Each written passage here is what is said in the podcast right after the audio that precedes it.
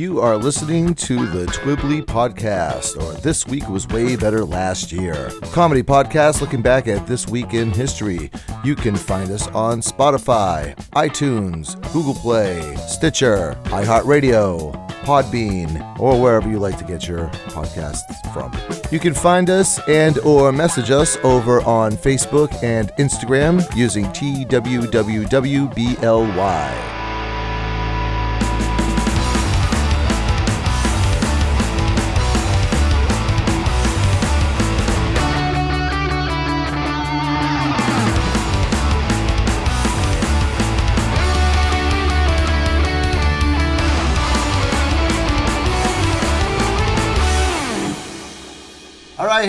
Welcome back to Twibbly, or This Week Was Way Better Last Year. My name is Bill with one L.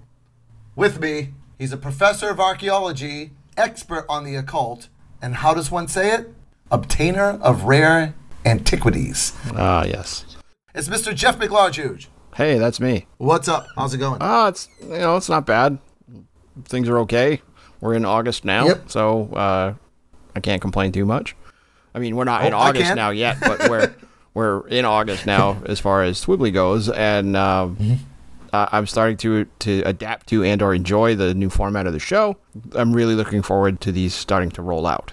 So by the time Sure. you hear this one, is the first one has already rolled out. right. But for me, you know, because it's all about me, uh, I'm looking forward to hearing it.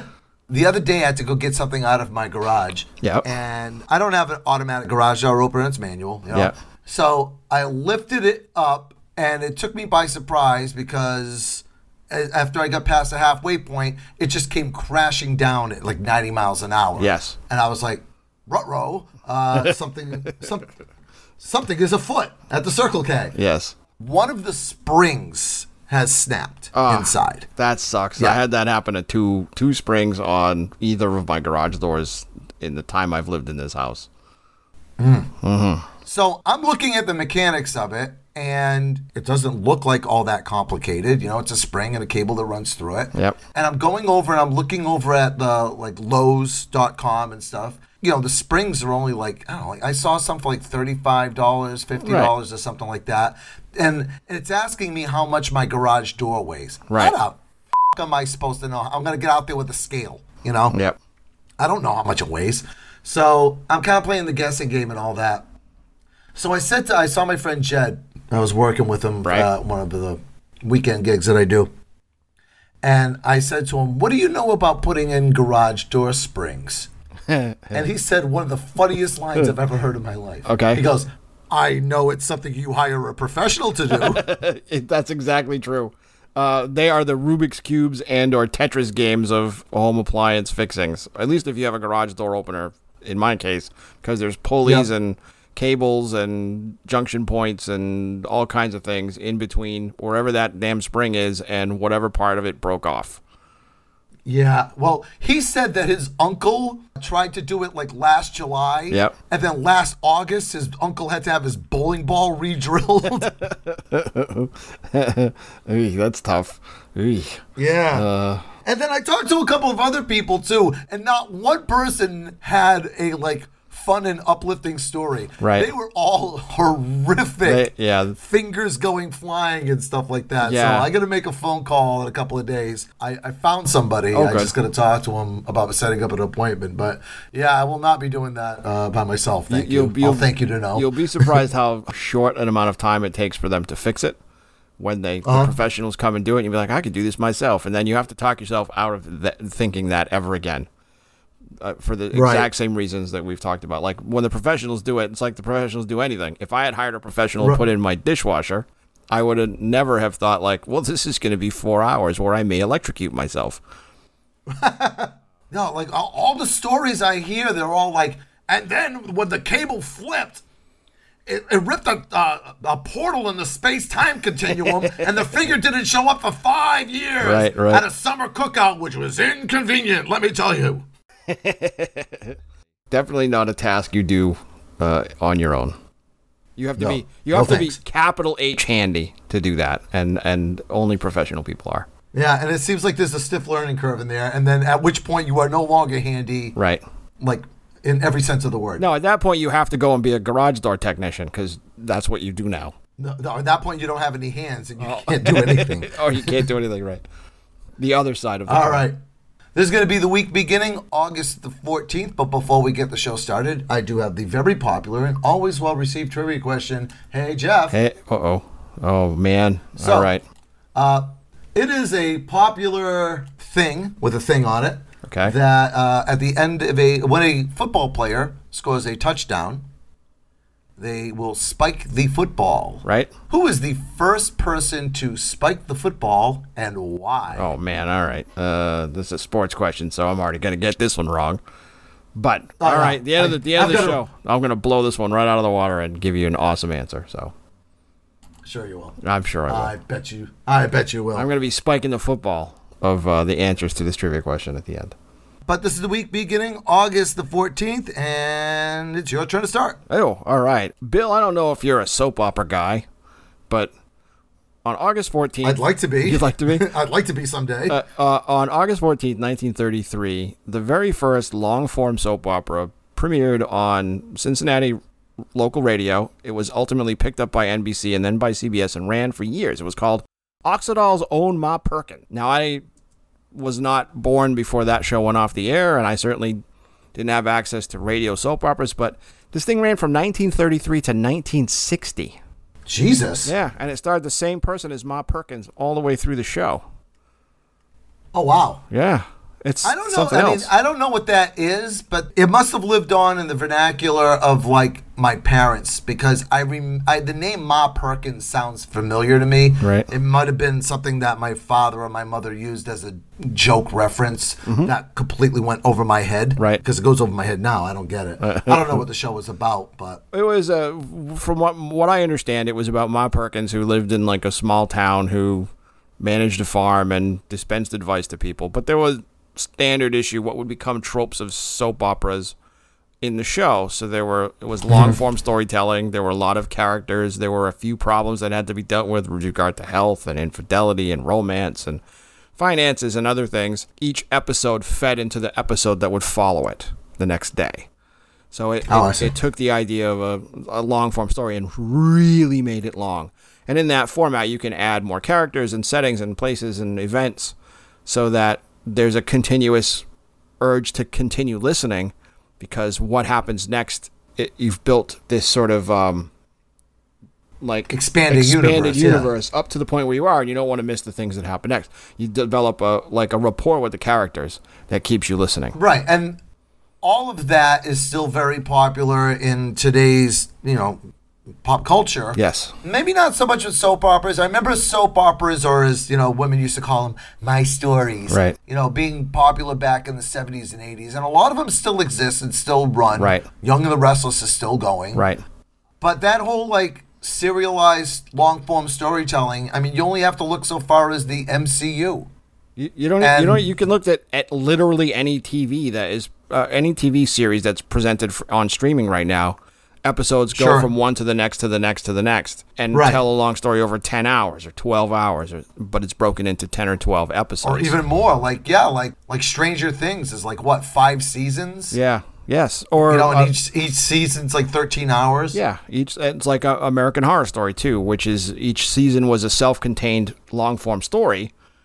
Right. But if you started to watch it in episode three, you have to go back and watch episodes one and two, or you're going to be completely baffled. And you could, and I, as a fan, I don't like this term, but they always call, you know, wrestling soap opera for men. You literally could, if you had the time, trace back a storyline that's going on right now, and there will be a thread that'll go all the way into the 70s and 80s. Right.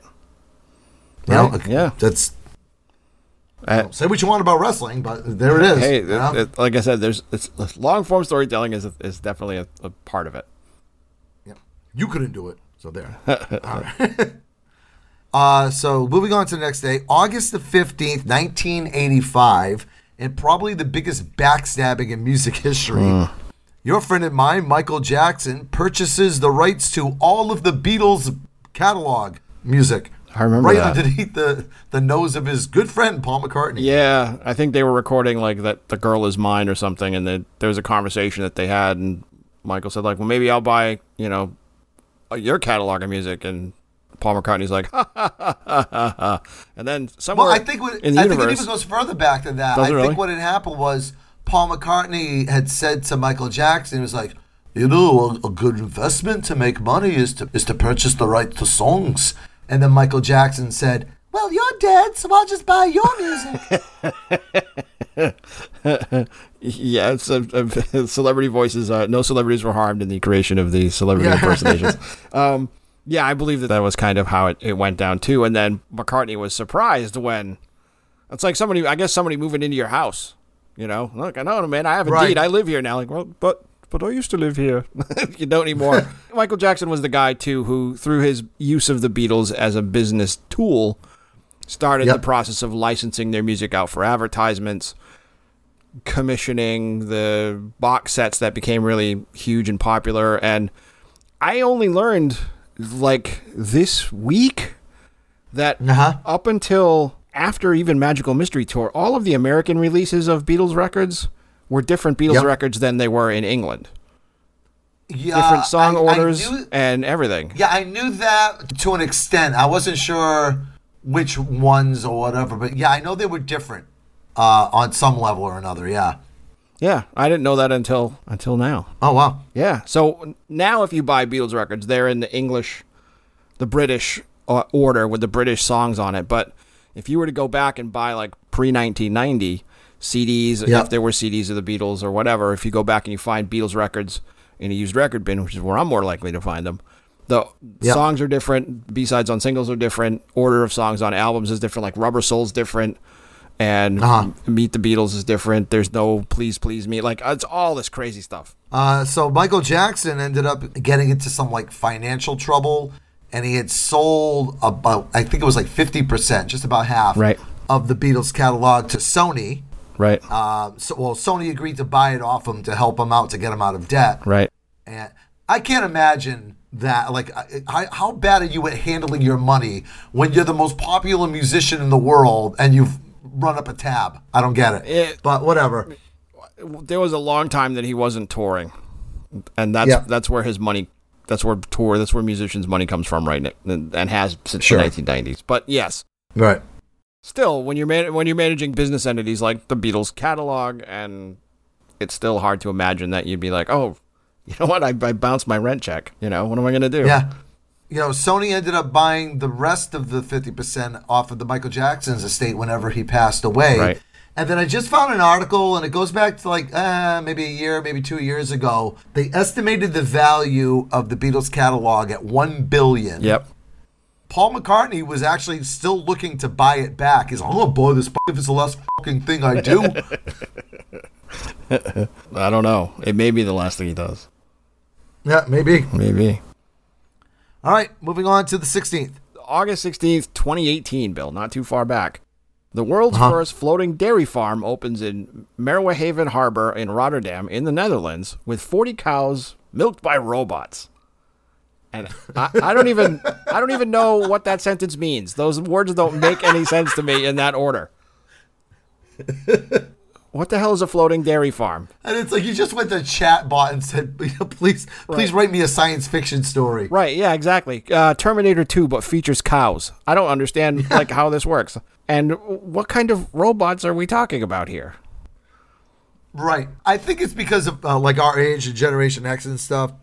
Is whenever someone says a robot, I think of like C3PO. Right. You know, I, I I'm always thinking of like an anthropomorphic robot. You know, I don't picture. I, I picture something from like the Boston Science like labs, the Boston Robotic Labs, where just a bunch of crazy people. You know, Right, So right. they make these robots move so lifelike. And that's how I'm picturing these robots with like a, a straw hat and farmer jeans, just milking away. Time to milk the cows. Beep, beep. uh, all I can imagine is, you know, there's probably one guy who oversees all of these robots, and, you know, how many times a day does he make the joke? What I really need is somebody who speaks the binary language of moisture evaporators. Huh? I was about to say he probably has to delete his browser history on the hour. More than likely. But, you know, or my mental model for this, like you, is C3PO. And I can imagine, Yeah. like, I'm so sorry, my hands are cold. every, every time he touches a cow, you know, the cow jumps and he's like, I'm so sorry. All right, uh, let's go on to August the 17th, which is a celebrity birthday. August the 17th, 1943. American actor, are you talking to him? Robert De Niro. I love De Niro's earlier work. Eh, most recently, his stuff isn't so spectacular, but he is one of those foundational actors from from when I started to under, learn from and understand film and storytelling. So s- things like Mean Streets and Taxi Driver and Once Upon a Time in America, all of these sort of epic gangster and really gritty 1970s films that he was in, I Right. loved.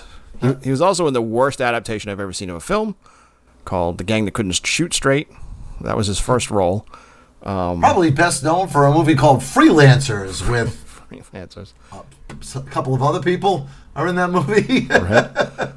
so yeah, Robert De Niro has this like reputation. It's just like etched in his face of being like, you know, a, a tough guy. Right, You know, probably going to be best known for his uh, role in Taxi Driver, right.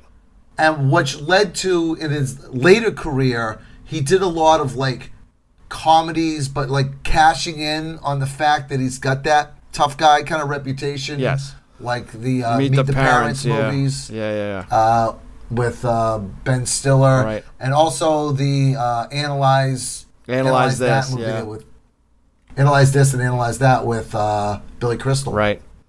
Yeah, and, and again, he ultimately is playing a character of all of the tough guy characters he played when he was a young younger dude uh, in those Right. films. He started to make the turn towards comedy when he made one of my favorite '80s action movies, Midnight Run. Him and Charles Uh-huh. Grodin. And um, the original script for My Cousin Vinny was written for him as the Vinny character. Oh, wow, really? Yeah. And if you now that you know that, next time you watch that film, you'd be like, "Oh my god, I can totally see how De Niro would do this."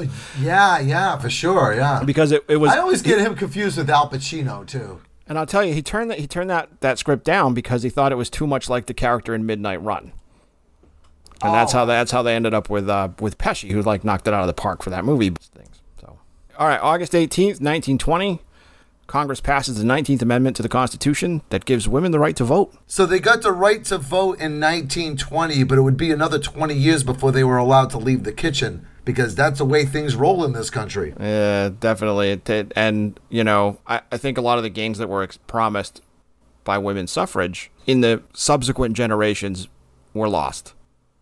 And we ended up with a government that's just as just as Ah, it you're is now. political. Oh, I know. I, I'm trying not to. I'm trying not to do that. Yeah. But like, even though you're adding to the voter pool with this whole other Yep. group of voters, it ultimately doesn't change the way that the system functions, which is a shame because uh, the suffrage the suffragettes in Britain and ultimately that influenced the women's voting rights activists in the United States were built on the promise that with the ability to vote, they can make the change that the men have been unable to or unwilling to. It never happened.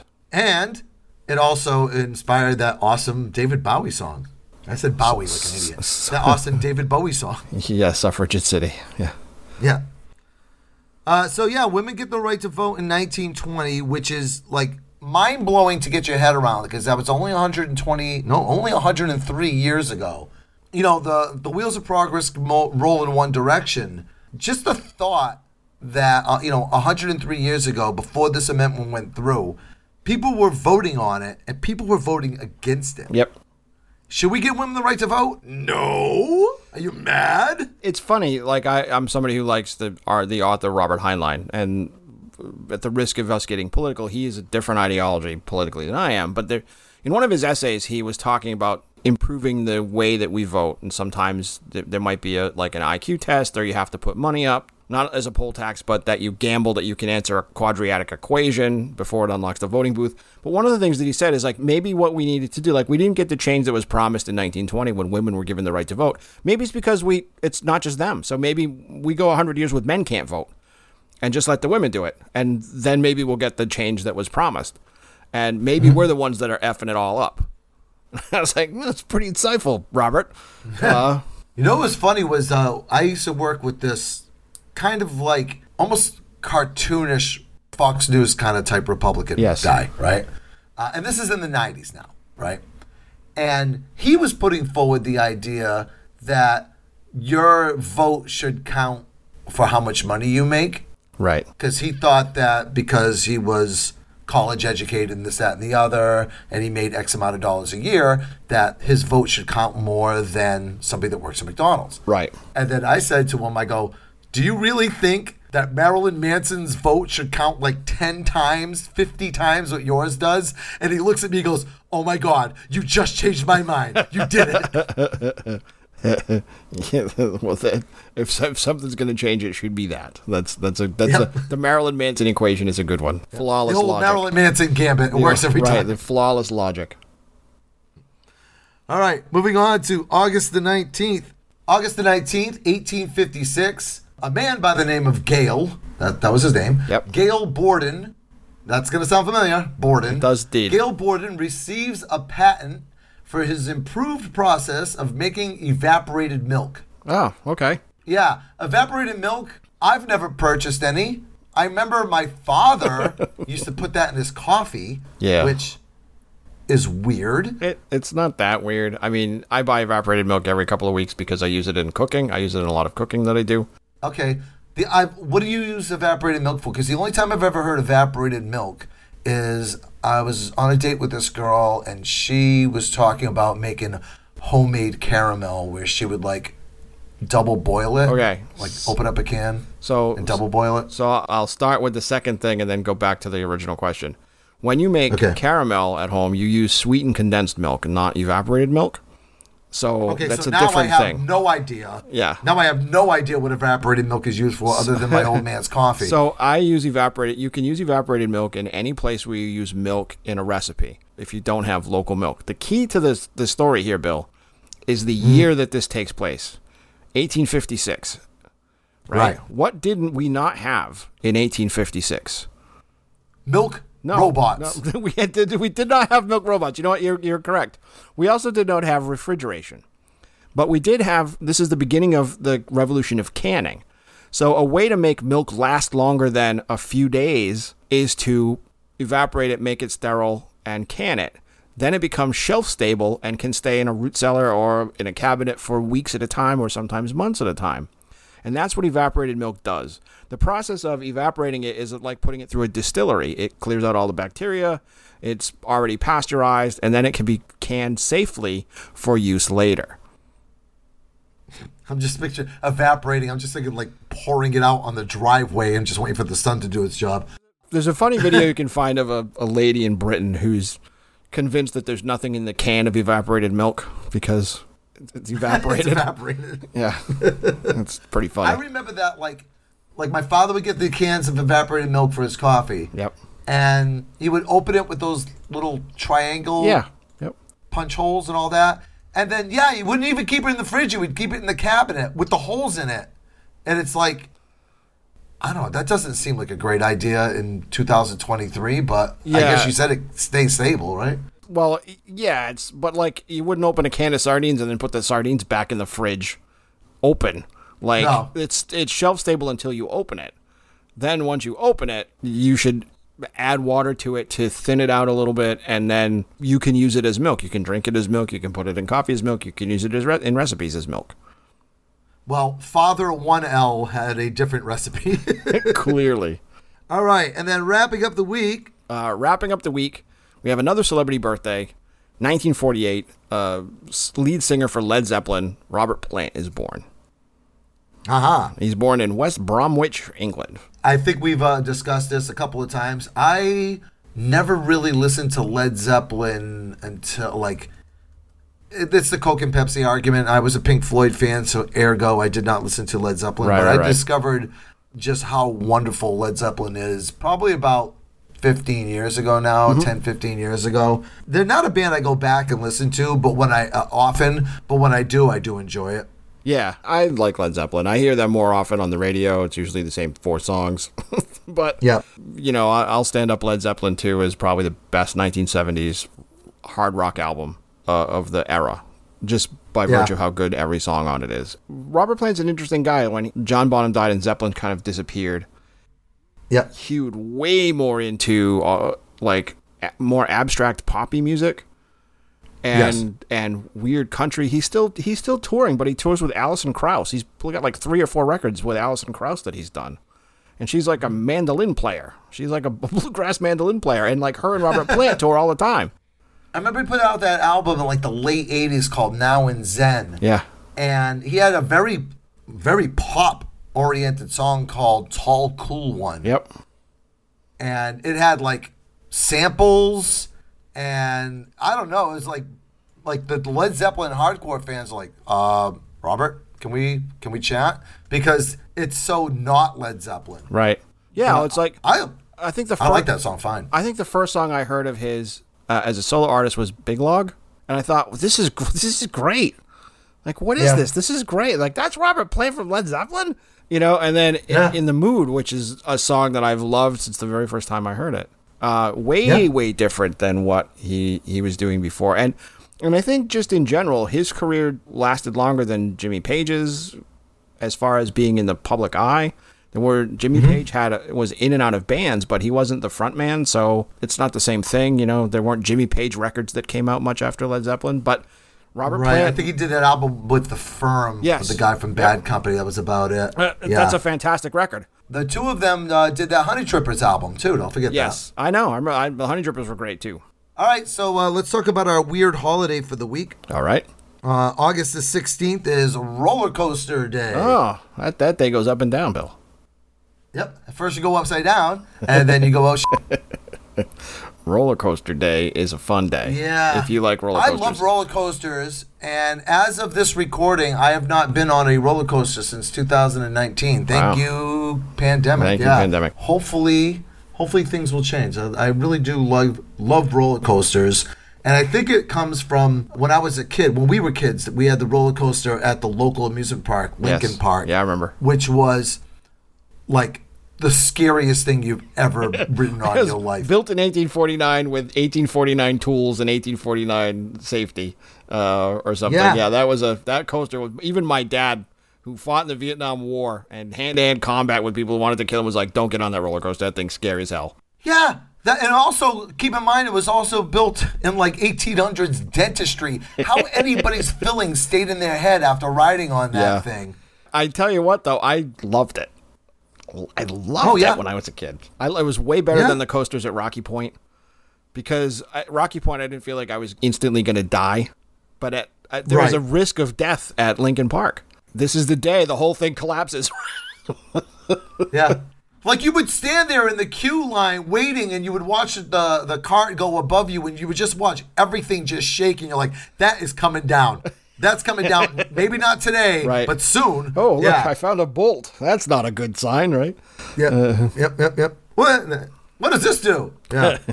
do you do you have a favorite roller coaster that you've ever been on eh, besides uh besides that one? Well, so I haven't been able to ride roller coasters for a number of years now because of my uh, Deller ticker. Uh, yeah. But the last one that I remember really, really enjoying was the wooden coaster they have here at Canobie Lake Park. I can't remember the name of it, but I went on that. A Yankee bunch of times. Cannonball. Yankee Cannonball. That Yep. one was a ton of fun. So I like the wooden coasters better. And that's more like just me remembering the sound that they make and the feel that they have and the view that you get.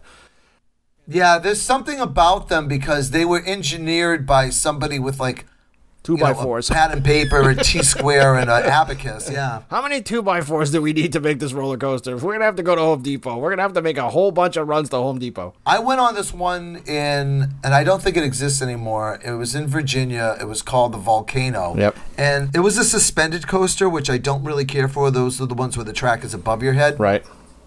Uh, but it was launched. You would go through the track at the bottom, and then you would go like 90 degrees straight up. Right. And you would like pop out of the top of the volcano. It was shaped like a volcano. Right. And then you would circle around it on your way down. Mm-hmm. And I really liked it. The launch was awesome. But the whole thing was, I felt like my wallet was coming out of my pants the entire time I was on the roller coaster. so I was more paying attention to that than like having fun living in the moment of Right, being right, on the right, roller coaster.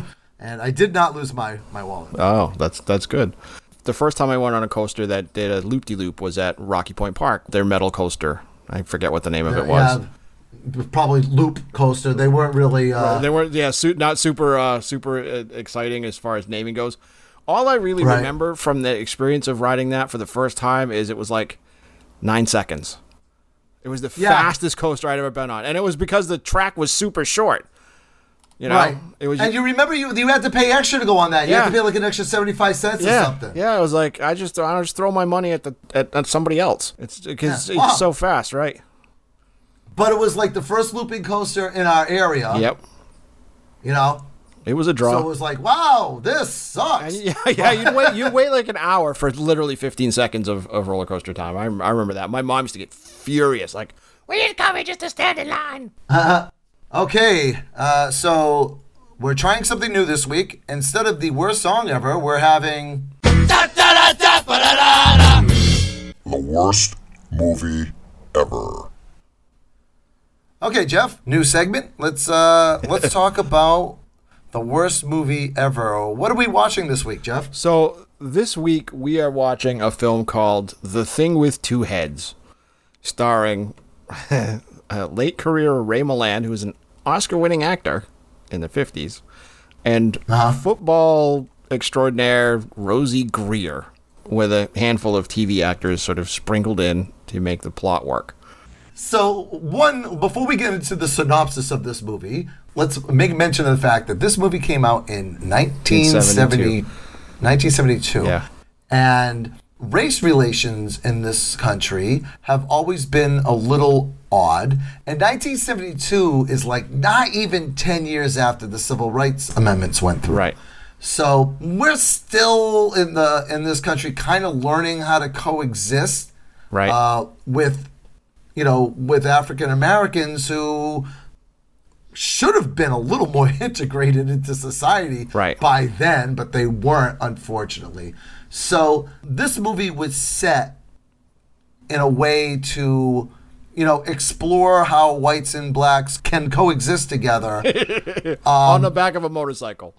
yeah, literally. Yeah. Um, and I'm I'm guessing that the heart was in the right place, but we still did not know how to go about doing things properly.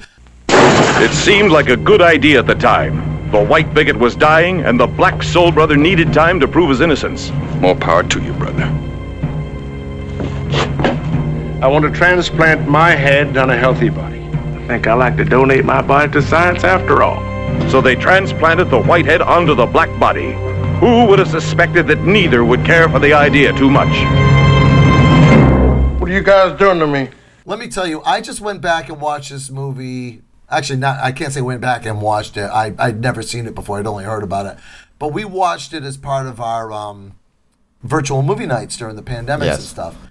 And this movie has aged like a fine Greek yogurt. let me tell you. it's definitely like a open can of evaporated milk left in the cabinet for too long. Yeah.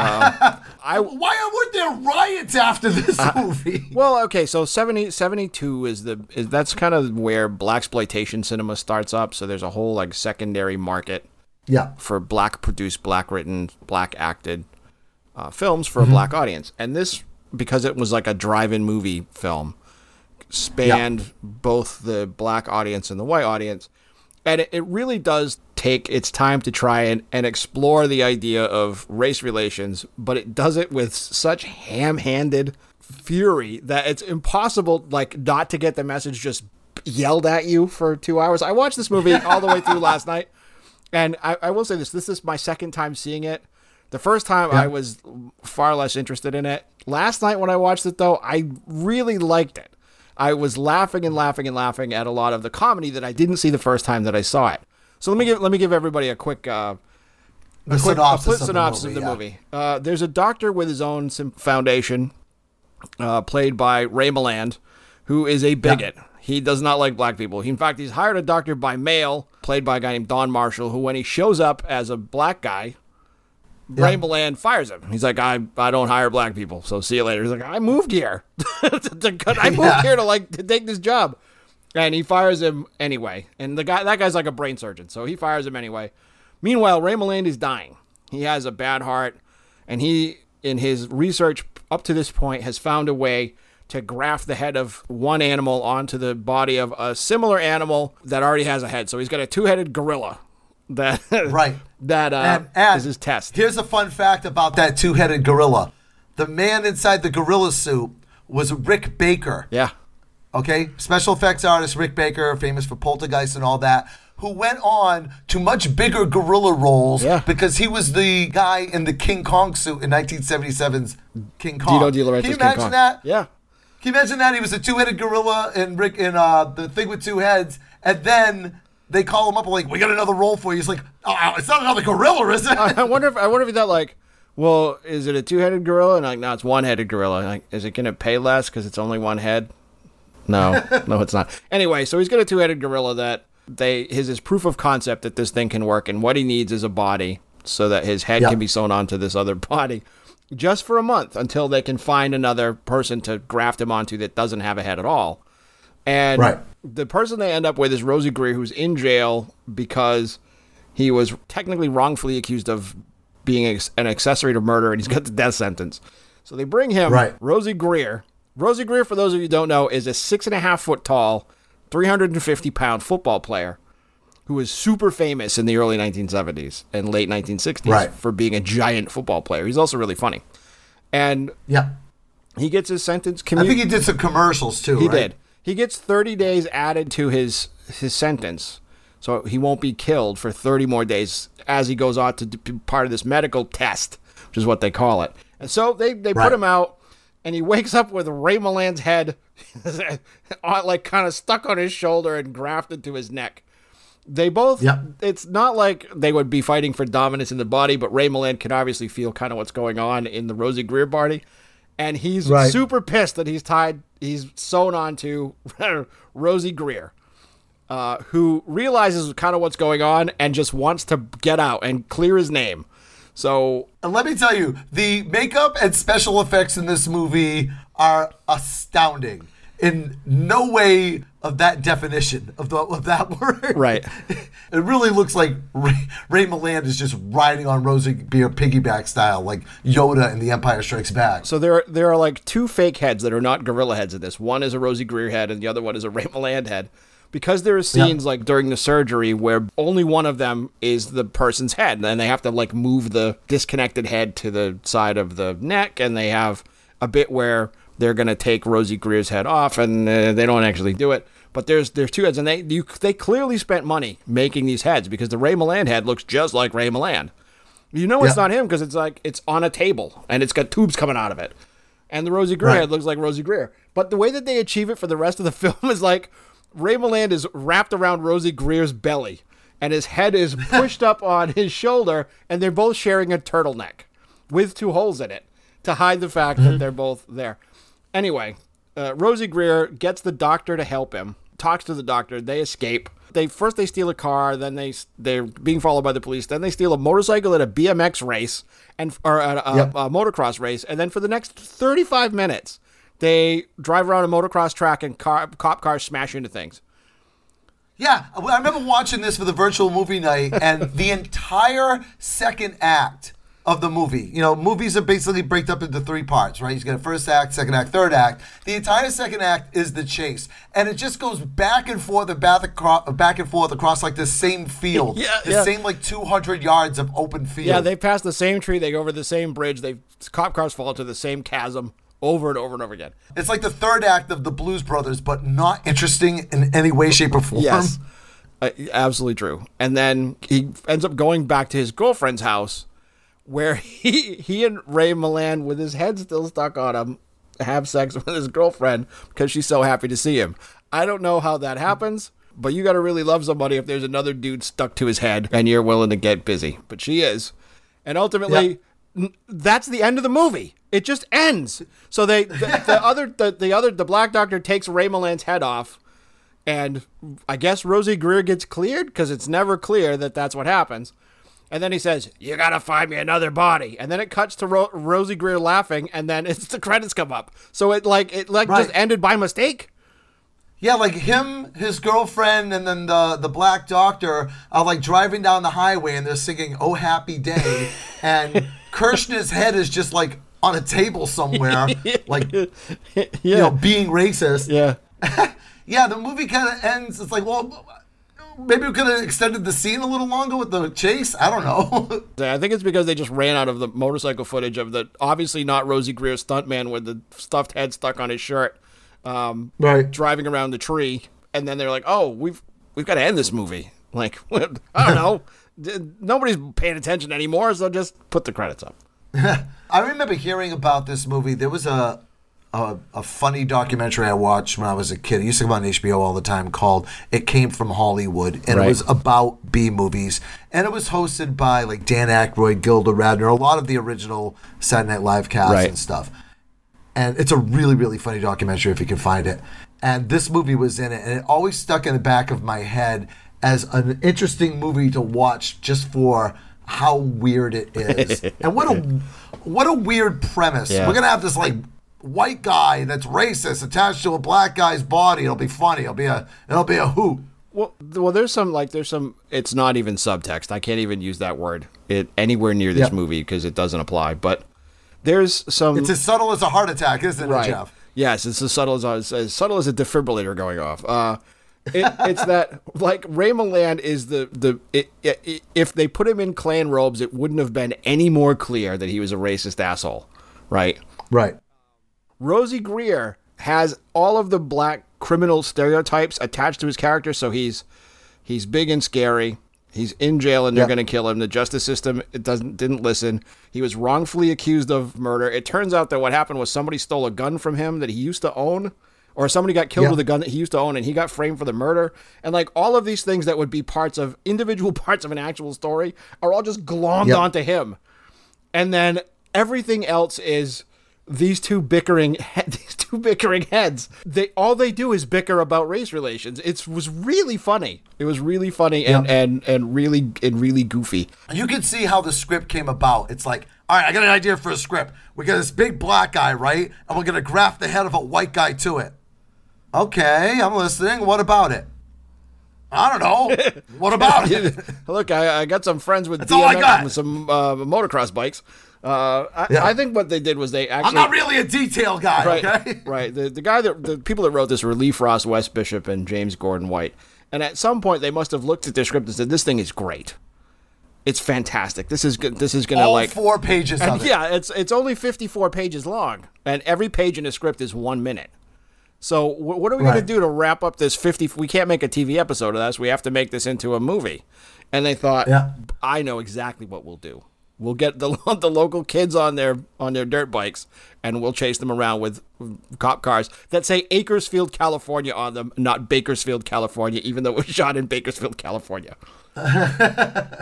All right. Before we wrap up the show completely, Yep. I do have my very popular and always well received trivia question. Hey, Jeff, Oh, oh, that's right. I thought we were All gonna forget about this, but okay. we never forget. um, typically nowadays, at the uh, when a football player gets a touchdown, you will see him take this football, just throw it as hard as he can into the ground. Who was the first football player to do this, and how about why? Oh man, I don't remember the guy's name, uh, so I'm gonna lose that that half a point. But I get no points. I get no points, but I do I do know the reason, and and it was because Okay. it was because the uh, the NFL at the end of the 1960s got tired of people potentially suing them for being Uh, it's not. It's not the uh, the six. It was 1962. oh so it was, oh, it was much earlier. Okay, it, the NFL imposed a, a fee of like 500 bucks on players who were throwing the ball into the stadium after every touchdown because like balls cost money. They have to bring another one out. They're all measured and weighed and, and other things, and it's a pain in the neck. Um, and also, there's a potential, like you know, we've done baseball stories here where people get beamed in the face. You get beamed in the Right. face with a football; it can also cause you some some some issues. So, so there was a Yeah, and that's the thing too. Like if a you know if a baseball gets smacked out of the park, you know, into the stands, and you get dinged in the head, that is completely by accident because you know who knows where that ball is going to go. But if you throw a football into the stands, that's it. You're liable. right. Uh, so yeah, So they used to sue him for, you know, they used to penalize the players five hundred dollars. The, the guy's name is Homer Jones. Okay. And I'm wrong. Also, it was 1965, so smack dab right in the middle of the 60s. So there we go. So, yep. So here comes Homer Jones. He's this was like it was like his first touchdown too. Right. And he's running and he's running, he's running. He gets the football and he wanted to throw it into the stands, but they literally had just instituted The $500 um, fee. The fi- the five hundred dollar fine. And he thought to himself, "Oh bollocks! You know, if I throw this, I'm going to lose five hundred dollars." So he, threw it into the ground instead, and that's where the tradition of the football spike came in. Ah. Guy's name was Homer Jones, and he just passed away like um, in the beginning of June. oh, okay. Yep. I think I should get a half point for that. Just putting that out there. Um, Well, let's let the audience I'm going to give you three quarters of a point because I get the year wrong. All right. I was going to say So we, can, we can let the audience decide if, if that one was worthy. Yep. Uh, point point three in a row for Jeff. All right. All right, that's going to wrap up the show for this week. We'll see you back here in seven days. Say goodnight, Jeff. Good night, Jeff. Bye, everybody. Bye, guys. A special shout out to James Costa for our theme music. Thank you for listening to Twibbly, or This Week Was Way Better Than Last Year. You can find us or message us over on Facebook or Instagram or the hot new social media app that I just made up called SPAC Group. That's group with two O's and two P's by looking for Twibbly. Subscribe to the podcast. That way you can guess where and how many times Bill had to edit out the phrase, well, there you go, from Jeff's audio track before publication.